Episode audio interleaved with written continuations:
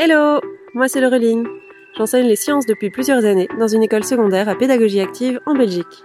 À travers le podcast La prof de sciences, tu auras accès aux coulisses d'une collègue directement dans tes oreilles. Je partagerai avec toi la façon dont je donne mes cours et ce que je mets en place tous les jours dans mes classes, en plus des réflexions quotidiennes qui m'ont amené à ces pratiques. Allez, c'est parti pour l'épisode du jour Hello les profs Dans un autre épisode, je t'ai déjà parlé de comment organiser en coulisses tes laboratoires dans ton école. Dans cet épisode-ci, j'aimerais bien aborder du coup de façon plus concrète comment mener les séances de laboratoire avec tes élèves. Pour moi, il y a trois points importants à aborder. D'abord la sécurité au laboratoire, et puis on va parler de l'organisation spatiale du laboratoire et des habitudes à faire prendre à tes élèves. Et enfin, on parlera de la gestion des laboratoires une fois qu'on est en groupe avec les élèves, Parfois c'est des petits groupes, mais aussi comment faire quand on a des groupes qui sont plus grands et donc un petit peu plus compliqués à gérer. Donc pour commencer, je vais parler un petit peu de comment aborder la sécurité au laboratoire, parce que c'est quand même le truc fondamental avant de se lancer dans des manipulations avec les élèves. Le premier conseil que je pourrais te donner, c'est d'aborder le règlement du laboratoire de façon ludique, parce que c'est un truc qui est pas toujours très fun à faire avec les élèves, mais ben on est obligé d'en parler, et donc autant essayer de rendre ce moment-là le moins ennuyant possible. Tu peux essayer par exemple de le faire avec un petit quiz numérique. C'est pas très compliqué, ça prend pas beaucoup de temps à créer. Et ça crée facilement des petites interactions avec la classe, comme ça ils sont pas en train de s'endormir pendant que tu leur lis tout le règlement du laboratoire, par exemple. Et le fait de le rendre ludique et du coup de rendre tes élèves actifs, c'est ça qui va faire que le règlement va rester aussi bien ancré dans la tête des élèves, et finalement c'est ça qu'on veut.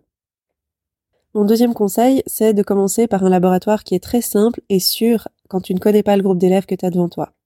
La première fois que je vais faire un laboratoire avec une classe que je connais pas, j'essaie toujours de prévoir un laboratoire très simple où il n'y a aucun produit dangereux, où les élèves ne manipulent pas grand chose, mais ça permet de voir comment le groupe va se comporter. Je vais donc leur dire à l'avance, je leur annonce en fait que c'est une sorte de labo test entre guillemets pour voir si euh, je peux leur faire confiance. Et ensuite, les semaines suivantes ou les mois suivants, je pourrai faire avec eux des manipulations qui seront peut-être un petit peu plus complexes ou un petit peu plus dangereuses et leur laisser plus d'autonomie. Donc c'est une façon pour moi de voir comment ils se comportent et c'est une façon pour eux aussi de me montrer non non ben regardez madame, on est tout à fait capable de faire des laboratoires, on se gère, on est calme, on écoute, on travaille sérieusement, on peut y aller. Et à quoi je pense comme type de laboratoire pour faire ça? Mais c'est typiquement des laboratoires où par exemple ils doivent pas manipuler beaucoup de verreries, ou bien les produits c'est uniquement de l'eau ou de la glace ou ce genre de choses. Ou bien tu utilises uniquement des solutions qui sont très très diluées, donc tu as vraiment très peu de risques avec les élèves.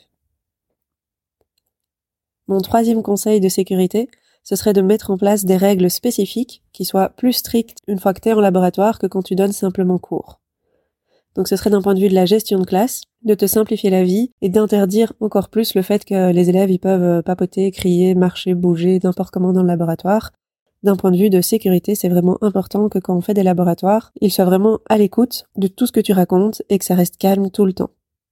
Donc moi, ce que je mets en place comme règle spécifique, c'est que si un élève est en retard le jour d'un laboratoire, bah tant pis, même s'il a une très bonne raison d'être en retard, il n'aura pas accès au laboratoire aujourd'hui, car il n'a pas eu les consignes de sécurité. Alors, ça peut arriver qu'un élève soit en retard et que ce soit vraiment pas de sa faute. Je vais pas mettre de sanctions hein, ce jour-là. C'est vraiment juste d'un point de vue de sécurité. Tu ne viens pas faire la manipulation si tu n'as pas entendu les consignes de sécurité. Je vais aussi réserver une place dans le laboratoire pour tous euh, les sacs et toutes les vestes des élèves pour pas que ce soit dans le chemin. Donc plutôt que d'avoir les sacs euh, sur leur chaise ou ce genre de choses, je prends un endroit du laboratoire où je leur dis chaque fois, aujourd'hui on fait un laboratoire, donc quand j'ai fini mes explications, mes consignes de sécurité, tout le monde se lève et va déposer sa veste et son sac en dessous des porte-manteaux, là où il y a toutes les blouses de laboratoire, chez moi en tout cas. Ils prennent une blouse en échange, ils prennent uniquement une feuille de papier de quoi prendre note ou une calculatrice s'ils en ont besoin, et ils laissent tout leur matériel là-bas. Je fais ça pour deux raisons. La première raison, c'est pour essayer d'éviter que si jamais il y a des choses qui se renversent, que ça aille sur les affaires des élèves. Et la deuxième raison, c'est que s'il y a des sacs qui traînent dans le chemin, on peut plus facilement trébucher et donc ça crée un environnement plus dangereux au laboratoire. Quand ils manipulent, j'interdis aussi toute boisson et toute nourriture encore plus que d'habitude. Alors ils peuvent déjà pas manger en classe, hein, mais chez nous en tout cas, ils peuvent toujours euh, avoir une gourde avec de l'eau et ils peuvent boire en cours si jamais ils ont soif. Quand on est au laboratoire, mais j'explique que non non, tu ne peux pas boire dans le laboratoire, si tu as soif, tu vas prendre ta gourde, tu passes de l'autre côté de la porte qui reste ouverte, tu bois, et puis tu redéposes ta gourde et tu reviens. J'insiste aussi très fortement sur le fait qu'ils ne peuvent pas avoir de chewing-gum ou de chic en laboratoire. C'est déjà le cas aussi d'habitude, mais au laboratoire, si j'avais un élève chic constamment, je vais leur expliquer que si jamais ils ont une chic pendant une heure, deux heures de laboratoire, la chic, elle va absorber petit à petit les vapeurs de produits volatiles qui seraient présents dans le laboratoire. Ça va concentrer petit à petit ces produits, et c'est pas excellent pour leur santé. En général, quand on leur dit ça, il n'y a pas de problème, ils se débarrassent de leur chic à chaque fois qu'on fait un laboratoire. Je fais aussi attention aux vêtements qu'ils ont le jour des laboratoires. Alors plus on monte dans les années, plus ce qu'on manipule peut être potentiellement dangereux, et donc plus je vais faire attention. Je leur explique par exemple, surtout pour les filles qui arriveraient en bas nylon sous une jupe, que si jamais il y a une goutte d'acide qui euh, tombe par hasard sur leurs jambes et du coup sur, le, sur un bas nylon, ben, la goutte d'acide, elle peut faire fondre le nylon dans leur chair. Et donc il y a certains types de vêtements qu'il faut vraiment éviter lors des jours de laboratoire. Et la dernière consigne sur laquelle je suis assez stricte, c'est que tous les longs cheveux doivent être attachés. Et s'ils ne respectent pas, moi j'ai toujours des ciseaux avec moi au cas où, et du coup ils trouvent toujours bien un moyen d'attacher leurs cheveux, même s'ils ont oublié un élastique ce jour-là. Alors ensuite, on peut parler de la façon de rendre les laboratoires plus simples en créant des habitudes pour les élèves. Créer une habitude, ça demande beaucoup de temps, ça va demander beaucoup de laboratoires, parfois ça se fait sur plusieurs années. Et donc la première chose que je voudrais t'encourager à faire, c'est d'homogénéiser tes pratiques entre toi et tes collègues. Si tous ceux qui font des laboratoires ont les mêmes pratiques, ça va être beaucoup plus simple pour les élèves. Donc pour commencer, ce qu'on a fait dans notre école, c'est d'homogénéiser la façon dont les rapports de laboratoire sont écrits. On a créé un document de consigne en commun et tout le monde utilise ce même document. Dans les plus petites années, le document est un petit peu simplifié, il n'y a pas tous les détails, et plus on monte dans les années, plus les élèves vont avoir de détails pour écrire correctement leur rapport de laboratoire. Une deuxième chose intéressante, c'est d'autonomiser petit à petit tes élèves dans leur gestion du matériel. Dans beaucoup d'écoles, je constate que le matériel il est déjà préparé pour les élèves quand ils arrivent, mais ça demande du temps de préparation. Donc soit tu un préparateur, bah c'est super et t'as pas à le faire, c'est le préparateur qui gère. Mais dans beaucoup d'écoles, il n'y a pas de préparateur et chez moi, il n'y a pas de préparateur, c'est moi qui dois tout gérer. Du coup, ce que je fais, c'est que c'est les élèves qui vont tout seuls aller chercher le matériel dont ils ont besoin dans l'armoire. C'est eux qui rangent tout à la fin. Et si jamais il y a de la casse, c'est eux aussi qui vont gérer ça. Il y a une poubelle à verre que je vais aller chercher si jamais j'entends de la casse et c'est eux qui ramassent euh, les débris de verre qu'ils ont mis un peu partout. Alors je suis toujours là euh, pour regarder que tout se passe bien. S'ils cassent quelque chose, c'est pas dramatique, mais j'ai mis sur l'armoire qui contient toute la verrerie de laboratoire une feuille pour gérer cette casse. Chaque élève va aller inscrire ce qu'il a cassé et quel jour. Et juste en dessous, il y a une feuille avec tous les prix de toute la verrerie et il indique le prix de ce qu'il a cassé. Ça me permet de faire euh, un inventaire plus facile à la fin de l'année, de voir ce qui a été cassé et qu'est-ce qu'il faut remplacer et ça me permet aussi de les conscientiser sur le prix de ce qu'ils cassent. Ensuite, je vais insister aussi sur l'importance de l'organisation spatiale du local. Le fait de créer des habitudes pour que les laboratoires soient plus fluides, ça dépend aussi de ton organisation dans le local. C'est important de toujours faire les mêmes choses aux mêmes endroits. Par exemple, tu vas toujours ranger les sacs et les vestes au même endroit. Tu vas toujours placer le matériel en commun au même endroit. Moi, j'ai une table qui est au milieu du laboratoire et qui est spécifiquement réservée à tout le matériel commun. C'est là que je dépose toujours euh, les balances ou les solutions communes, les choses qu'ils doivent se partager pour un laboratoire. Et ils savent aussi que le matériel commun, bah, il doit rester là. Ils peuvent venir prélever quelque chose là, mais ils laissent le matériel commun à cet endroit-là. Je vais aussi par exemple toujours donner le timing. Quand à la fin d'un laboratoire il ne reste plus que 10 minutes ou 5 minutes, je vais toujours le signaler. Comme ça ils peuvent apprendre à gérer leur temps eux-mêmes. Alors au début ça va pas te sembler avoir beaucoup d'impact de faire ça, mais sur le long terme, tu verras que tes élèves auront de plus en plus facile à faire les choses comme tu le souhaites, si chaque fois que tu veux faire quelque chose, tu le fais exactement de la même façon. En réto, les élèves qui m'ont déjà eu depuis quelques années, ils sont drillés, ils savent comment ça fonctionne, et j'ai presque plus de consignes à devoir donner sur la manière générale de faire les laboratoires. La dernière habitude que j'essaye d'inculquer aux élèves dès le départ, c'est d'inclure la vaisselle dans le temps prévu pour le laboratoire. Ce sont les élèves qui sont responsables du nettoyage du matériel. Pour que ce soit faisable, je prévois pas des manipulations qui soient trop longues. Si c'est trop long, alors c'est le rush à la fin. Euh, tout le monde sait pas faire sa vaisselle et euh, tu perds soit de ta récré, ou bien eux aussi vont perdre de leur récré. Si jamais il y a cours juste après, tu peux pas les retenir plus longtemps. Et si tout le monde se dépêche, c'est le meilleur moyen pour casser des choses. Mais donc, ce sont les élèves qui vont nettoyer le matériel qu'ils ont utilisé, que ce soit le matériel individuel ou le matériel en commun. Et pour moi, personne ne part tant que c'est pas terminé. Donc s'il y a un groupe qui a pas fini, ben tant pis, personne part et les autres élèves vont aller aider ce groupe-là à ranger pour que tout le monde puisse partir à temps. Mais donc je vais bien préciser 5 ou 10 minutes avant la fin de la période qu'il est temps que tout le monde s'arrête de manipuler. Même s'ils n'ont pas fini, tant pis, ils s'arrêtent. Alors soit ils n'ont pas fini de manipuler s'ils ont été euh, lents ce jour-là, ou certains sont en train déjà écrire le rapport de laboratoire ou faire des calculs. Mais tant pis si c'est pas rangé, tout le monde s'arrête, tout le monde se met à ranger, et après on continue à faire euh, les calculs ou à écrire le rapport de laboratoire. Pour qu'ils soient autonomes là-dedans, soit tu as plusieurs éviers, c'est ce que j'ai chez moi, j'ai la chance d'avoir un évier pour chaque euh, paillasse, et donc j'ai pas le problème d'avoir de l'eau. Je prévois aussi des brosses si jamais il faut nettoyer les tubes à essai ou des essuies si jamais euh, ils ont mis de l'eau un peu partout. Mais je leur demande pas de sécher le matériel qu'ils ont utilisé, hein. ils doivent juste le nettoyer.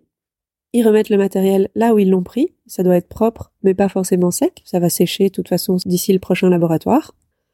Et si jamais t'as pas assez d'évier pour tout le monde, que je te conseille, c'est de prévoir des pissettes d'eau, ça normalement tu peux avoir dans tous les laboratoires, et des grands bacs. Tu vas remplir plusieurs bacs avec un petit peu d'eau et vont pouvoir faire leur vaisselle là-dedans.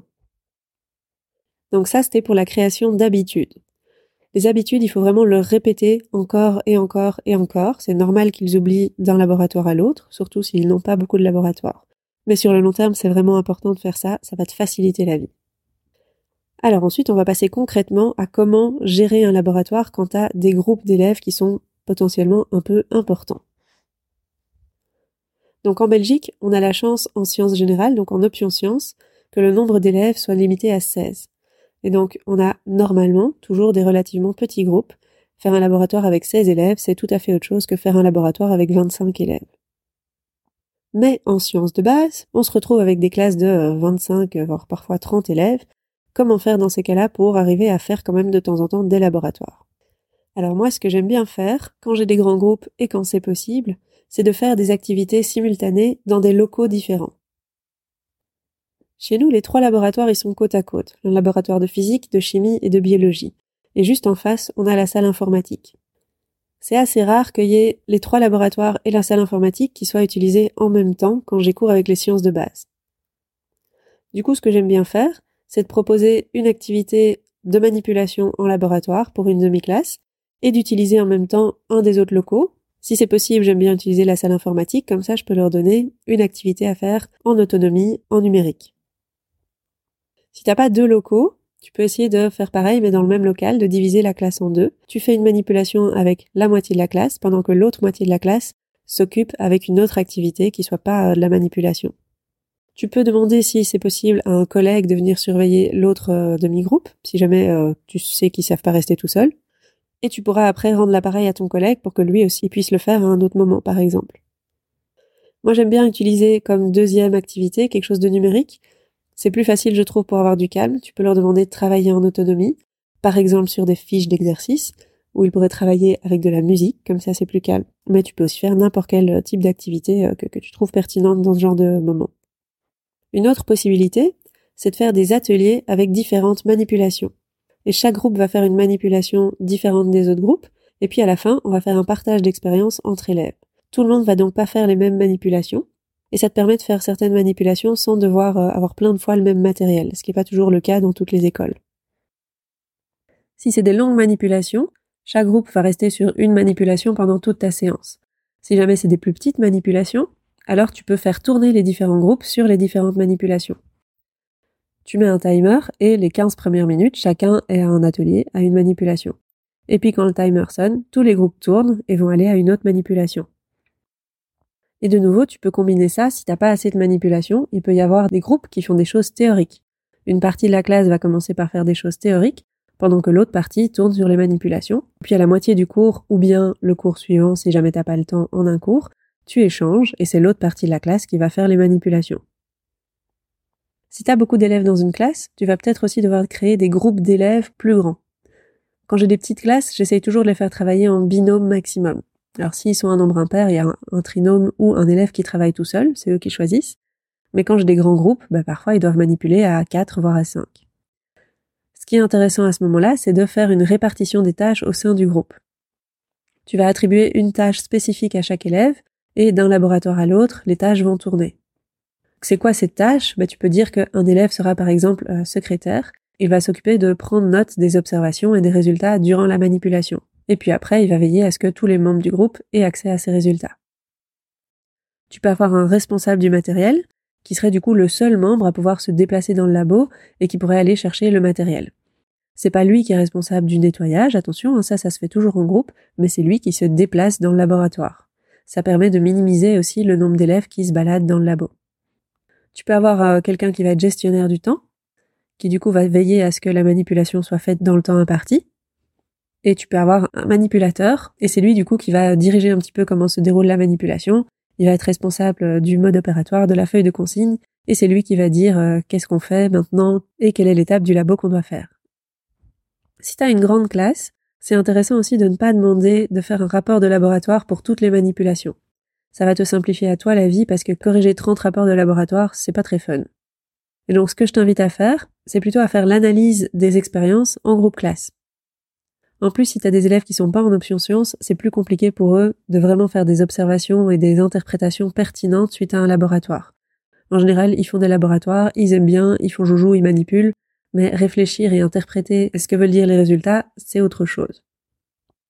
Et alors comme dernier conseil, c'est de ne pas oublier qu'on peut aussi simplement faire des démonstrations. T'es pas obligé de toujours faire manipuler les élèves. Tu peux parfois juste, toi, montrer une expérience. Et si tu veux faire participer quelques élèves, bah tu peux aussi, plutôt que de faire toute seule l'expérience, tu peux demander euh, oh, bah, quel élève veut bien m'aider à faire ça? ou quel élève veut bien m'aider à faire ci?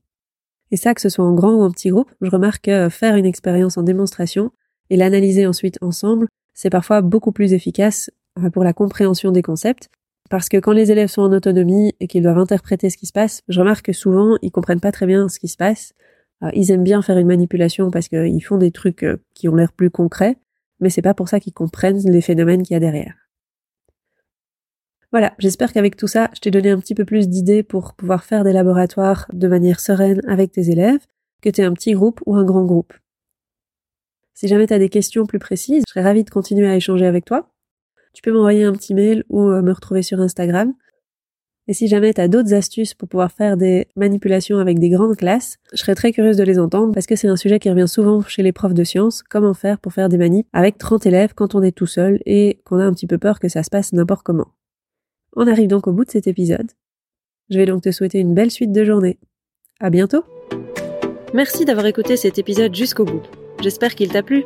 Si c'est le cas, tu peux le recommander à un ami ou laisser un avis sur ta plateforme d'écoute. Ça me ferait super plaisir. À bientôt pour le prochain épisode.